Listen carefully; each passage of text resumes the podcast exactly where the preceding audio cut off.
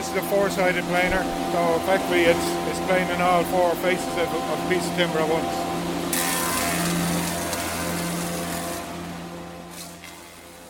Just behind Sisk's Dublin head office, there is a large building with a lot of large machines and a group of apprentice carpenters operating them, making a variety of different kinds of timber products. This is the training centre, also known as the joinery, which John G. Sisk set up over 50 years ago, and I'm here with Ronan Murphy, the manager of the centre. So we're in the John G. Sisk training centre. That's a very important part of the Sisk fabric, if you like. Uh, John G. Sisk was one of the original founders. It was his vision uh, that thought up the training centre, but it was based on family history of trades. Old John, as we call him himself, started in Cork. He was an apprentice plasterer. John G. was an apprentice carpenter in his day. So they have a great affinity and a realisation for what apprenticeship brings to a construction company and the quality of people that come out of it. Uh, so his vision led to not the structure we're in now. Uh, it was a, a, prefab building back then, actually, when I started. A tiny little operation, but the quality of material and the quality of tradesmen that come out of that was second to none. A love of natural materials like wood and stone, how they are best used in the projects, both large and small, that Sisk is behind, and the training of the craftspeople that work with them, is very much a part of the fabric of John Sisk and Son. And this is what we are going to focus on in this episode of Inside Sisk.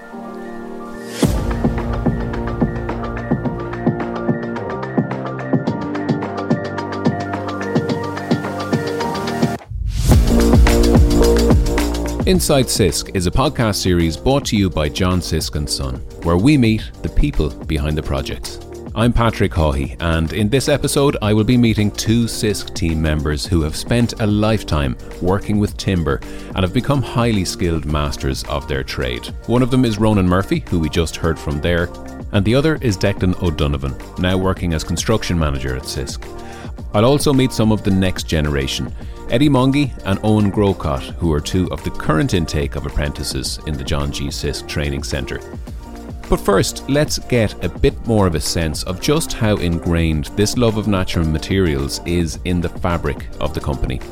When I met Christine and Hal Sisk to record our interview for episode one of this series, they both spoke about the passion that John G. Sisk had for wood and for stone, and how this is also a passion that is shared by the rest of the family. You noticed his love of wood, is oh that God, right? Yeah, yeah, and that's just that's transgenerational. Um, you, you know, if you talk to any of my cousins, um, it is wood. It is. We are quite nerdy. I would put it that way about wood. We all really love wood.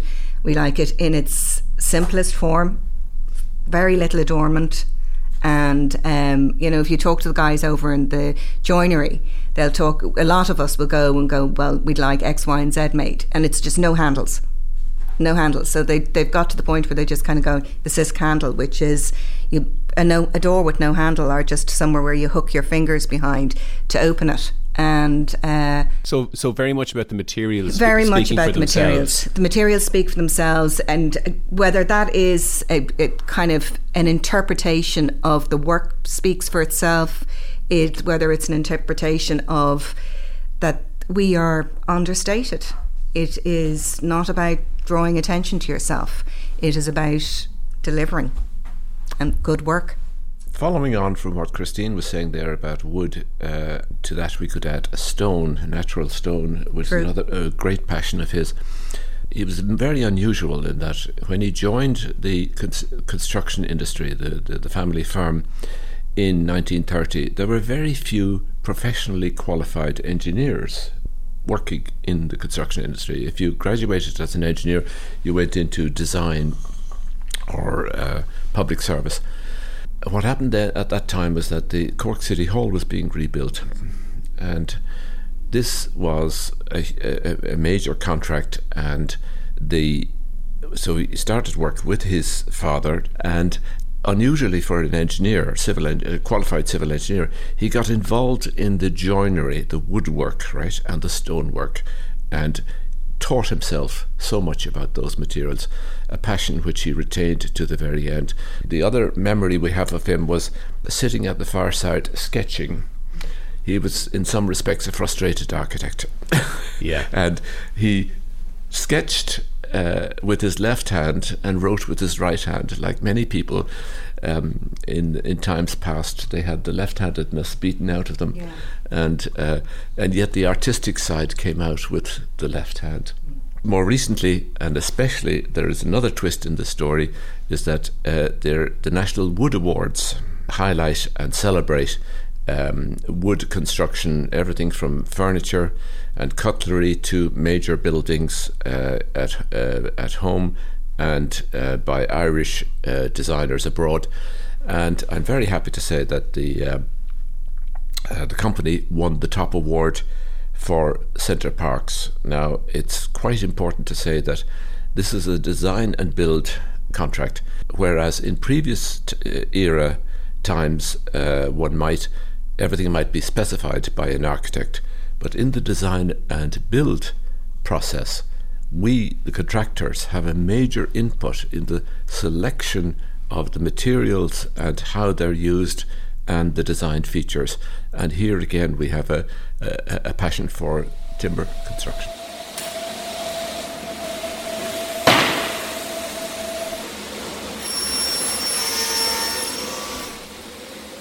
My name is Declan O'Donovan.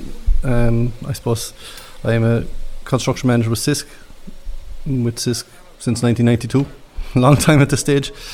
Um, all of a sudden, you become one of the older members of staff by, by default. I don't know how it happened and when it happened, but that's what, that's where we are at the minute. And yeah, Excellent. So you, your background is uh, as a carpenter, basically. Is that how you started out? Yeah. So tell, take me right back to the to the start there. I suppose I started off serving my time with a small company in West Cork, and I, I was in third year, and I suppose back in '92 things were probably quiet in West Cork, so got laid off, and I suppose at the time my main target was to get my qualification to see out my trade, and I got a job at Sisk, and that was the the basis of it to finish out my trade and get my papers and take it from there and see where it went. And I suppose one thing led to another, and all of a sudden, here we are, nearly 30 years later. I always loved doing things with my hands, like, like but um, timber, timber is fabulously versatile product. You can do anything to it, um, and it's still today probably has lost a certain amount of its charm and we'll say the way things are doing, being done today. But if you do a project and kind of take a nod to the history. You know, if you're if you go into an old church, look at the roof. The roof, while it's doing its practical job, the effort and the work they put into it to make it actually decorative and you know the the tools they had hundreds of years ago, and still the roof is perfect today. Um, when you think of it, in the past the tools they had were basic enough, but they had a thing called time. Yeah. You know, so I suppose where we're gone today is the time is the the main we'll say problem that we'd have. So, but we have the tool, we have the machinery.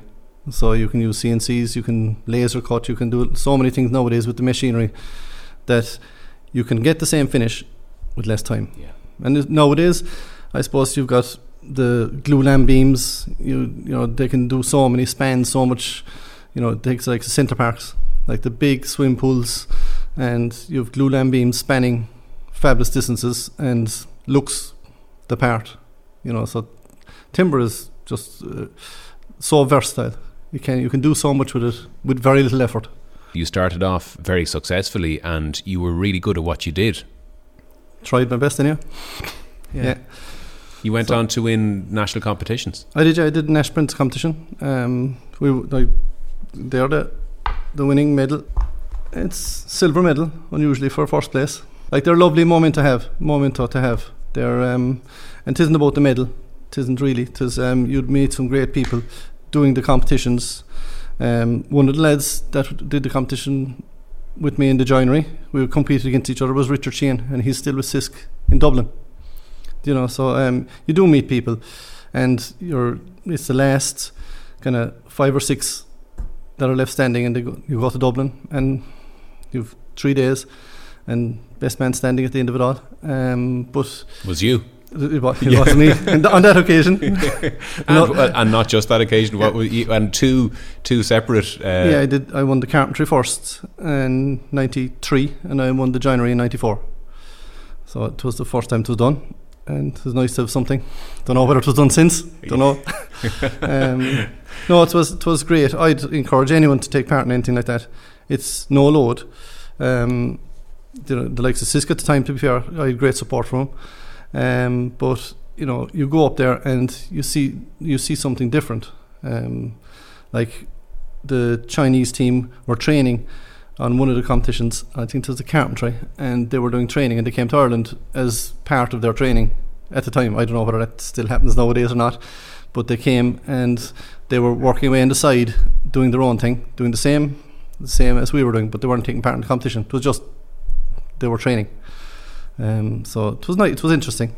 And do you remember what you did? Did you have to make something? Did you have to do a certain amount of joints in a certain amount of time? Or yeah, like in in the carpentry, it is basically roof geometry.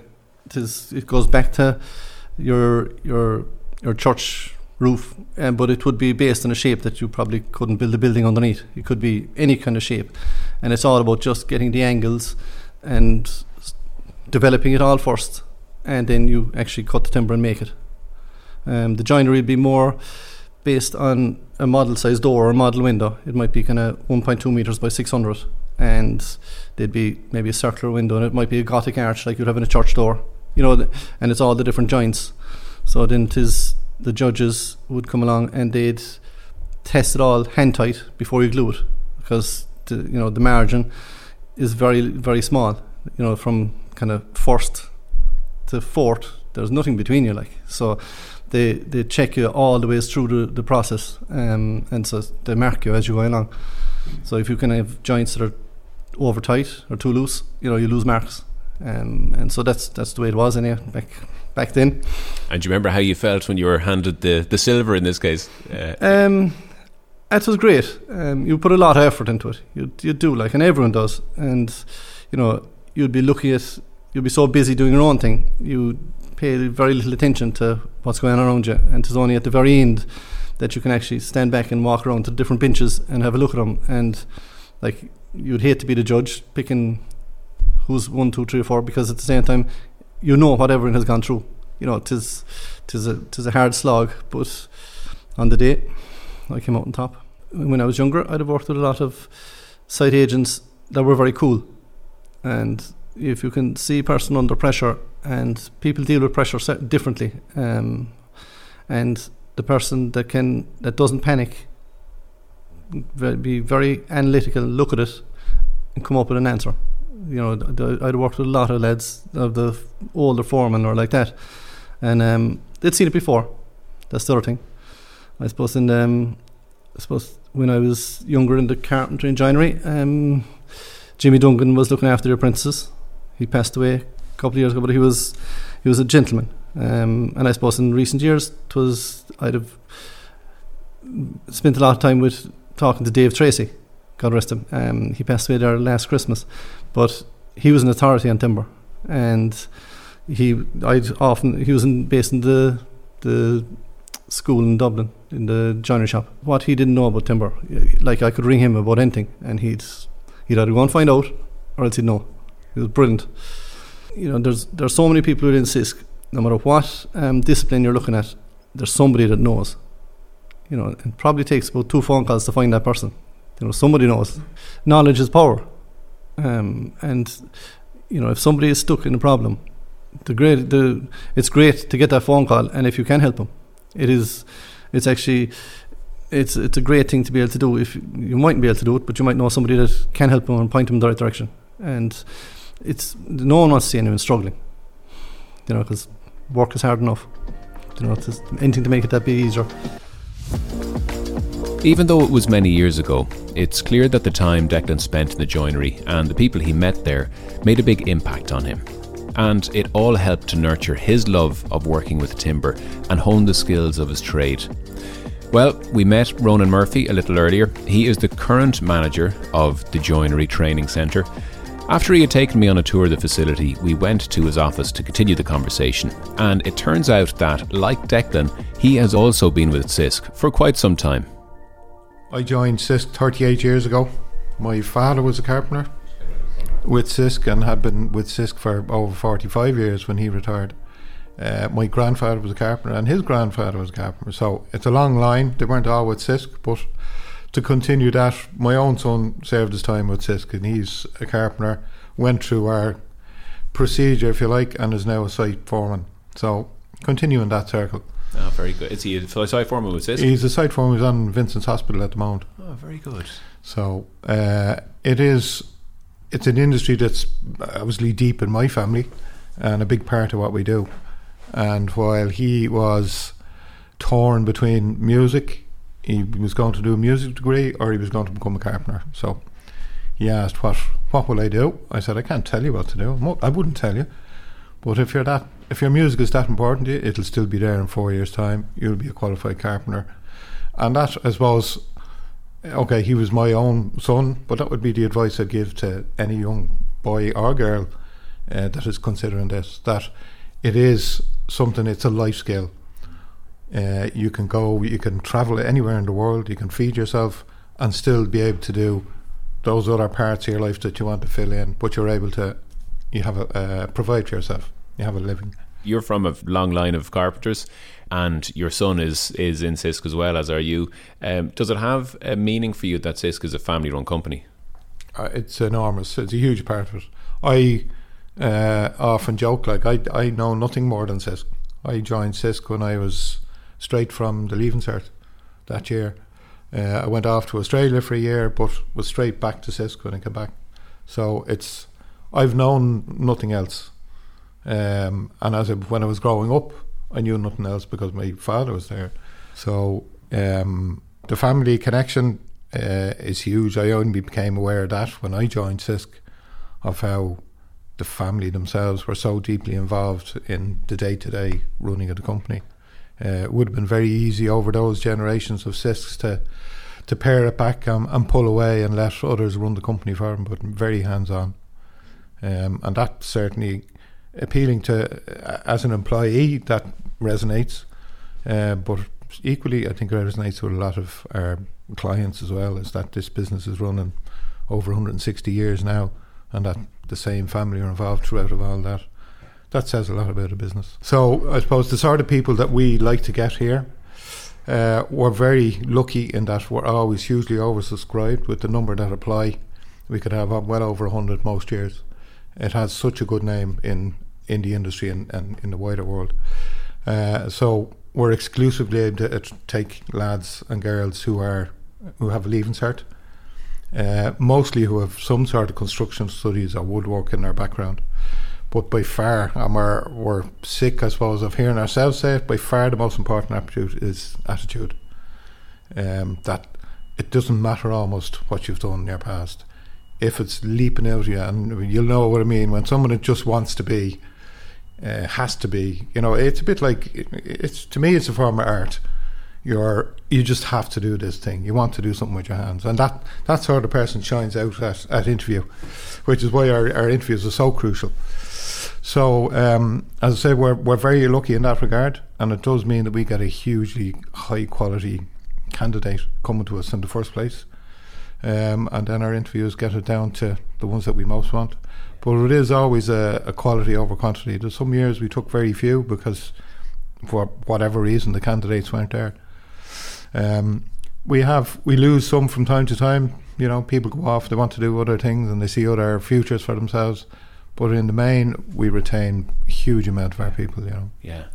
In that interview, what kind of questions do you ask them to try and uh, extract that sort of feeling that that, that they, they want to work with their hands?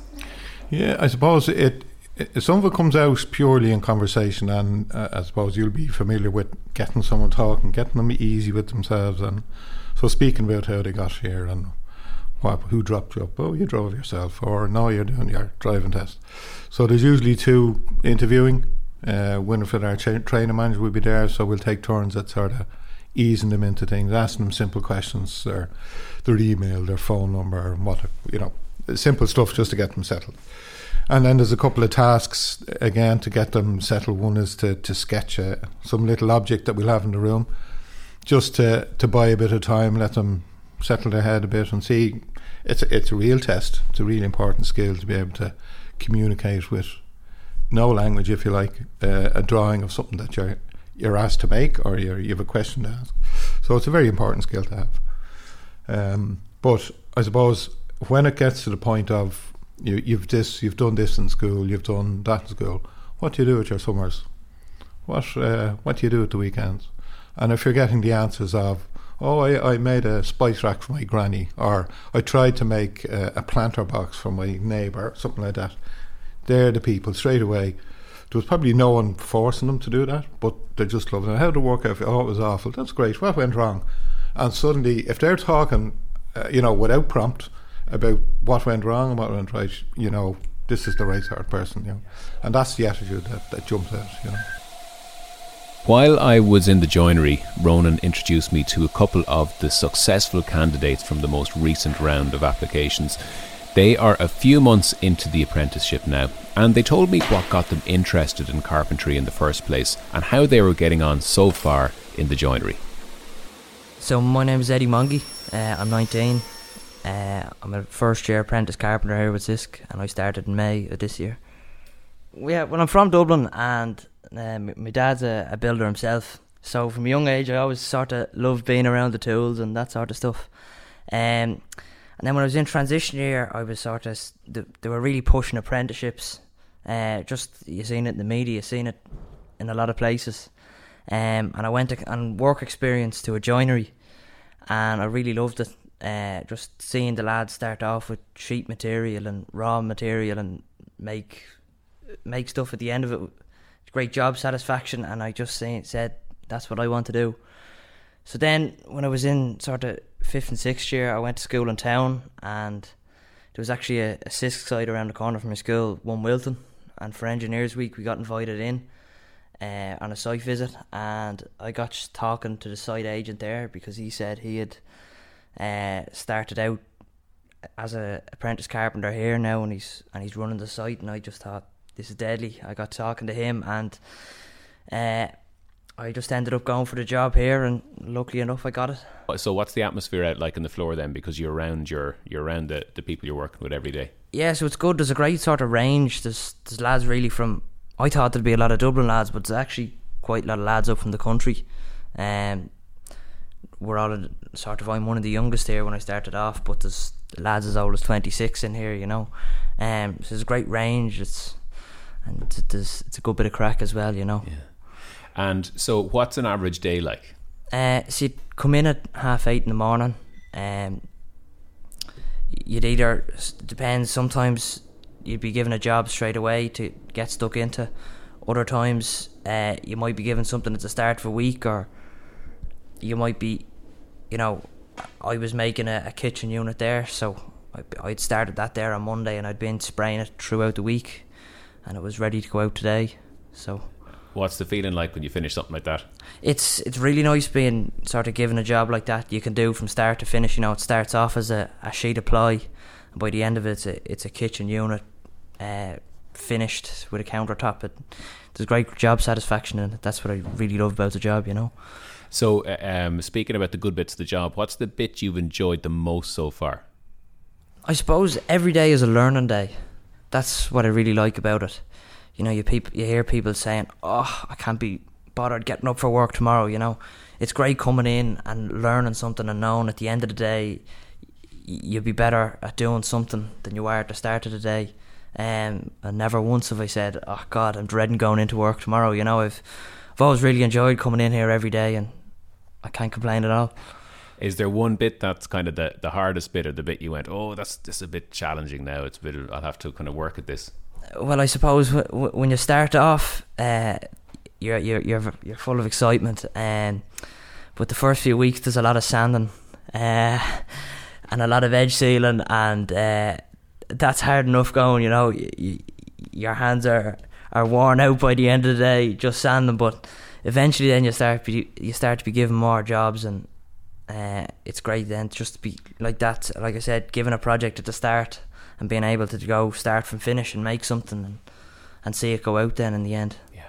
You know, there's a huge, there's great range with carpentry. You know, you, you, you know, you might start off doing framing in a house, and you're doing drywalls, skirting, doors, architrave. Then you're even fitting the locks.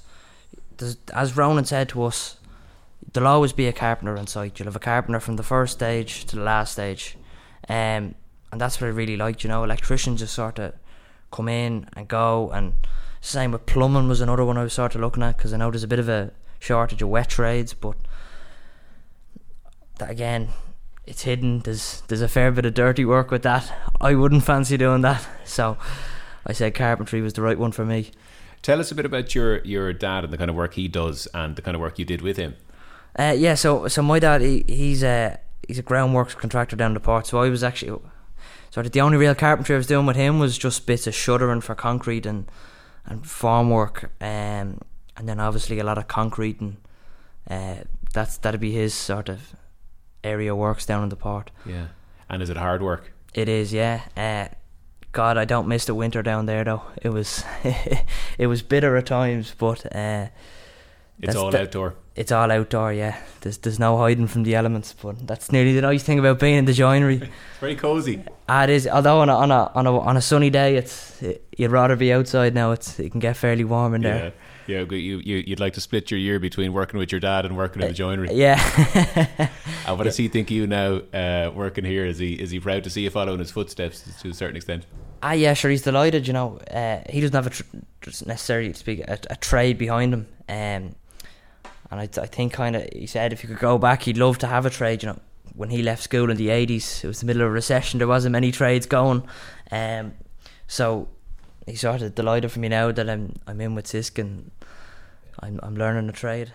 Uh, my name's Owen Grocott and uh, I'm a fourth year apprentice here in the Sisk Joinery in Ballymount. Um, here about five months or so. starting uh, in May, fifth May. So I was working in Smithfield with Sisk as a GO, and then I was got chatting to the foreman and that, and then just got put on from there. What's a GO? Uh, general operative, so like just bits of everything really on site, bringing in trucks and all, and helping pour concrete, clean the loading bay. And, and how did you end up there? Were you, have you always been sort of thinking when you were in school and stuff that you'd like to get into um, uh, into construction in general, or did you sort of fall into it? Yeah, no, I was always interested in construction. Yeah, since I was small, I was always like doing stuff with my hands. So yeah. that's where I was heading, really. Yeah. And what was it? Do you, do you have people in your family who are involved, or did you just um, something came naturally uh, to you? Yeah, like and uncles and brothers and all are into construction, so it's kind of like that. And then always, and when I was young, like, I always used just like fix my bike and like all that stuff. Just always doing stuff with my hands. So yeah. I was talking to Eddie earlier, and he was talking about that it's a it's a really nice feeling to start off with a piece of wood and yeah. then see it become a kitchen cabinet or something like yeah, that. Yeah, it is. Uh, it's fascinating. Right. Yeah. What what kind of stuff have you done that have, has given you that sort of feeling like, oh um, yeah, it looks good? Just literally like start from bare timber, like going through the machine shop with Tony, and then coming out to us, and then we have to like sand it and prep it, and then paint it, and then assemble it, and then it's like a finished piece. Then uh, just from from like a bit of timber, like. Does it make you confident in what you're doing? Yeah, yeah, yeah definitely. Yeah. Owen and Eddie are part of the next generation of the wider Sisk family, and what they learn today during such a formative time in their lives and careers might well stay with them for many, many years to come. And I think the integrity and simplicity inherent in some of the core values at Sisk makes that far more likely to happen. It was very interesting to hear Declan O'Donovan recall something that he had been told over two decades ago. When I was thinking about this over the weekend, I just thought back to one of the things that an old site agent told me when I started as a foreman. He said there's only five things that Sisk will ever expect of a person on a site, and they were very simple: deliver an agreed project within an, within an agreed time frame, to an agreed standard, within an agreed budget, safely. Five things. I was told that 25 years ago, and I, I often think about it. You know, like there's five things, five core things that probably you'd find a link to every aspect in the business somewhere to them things.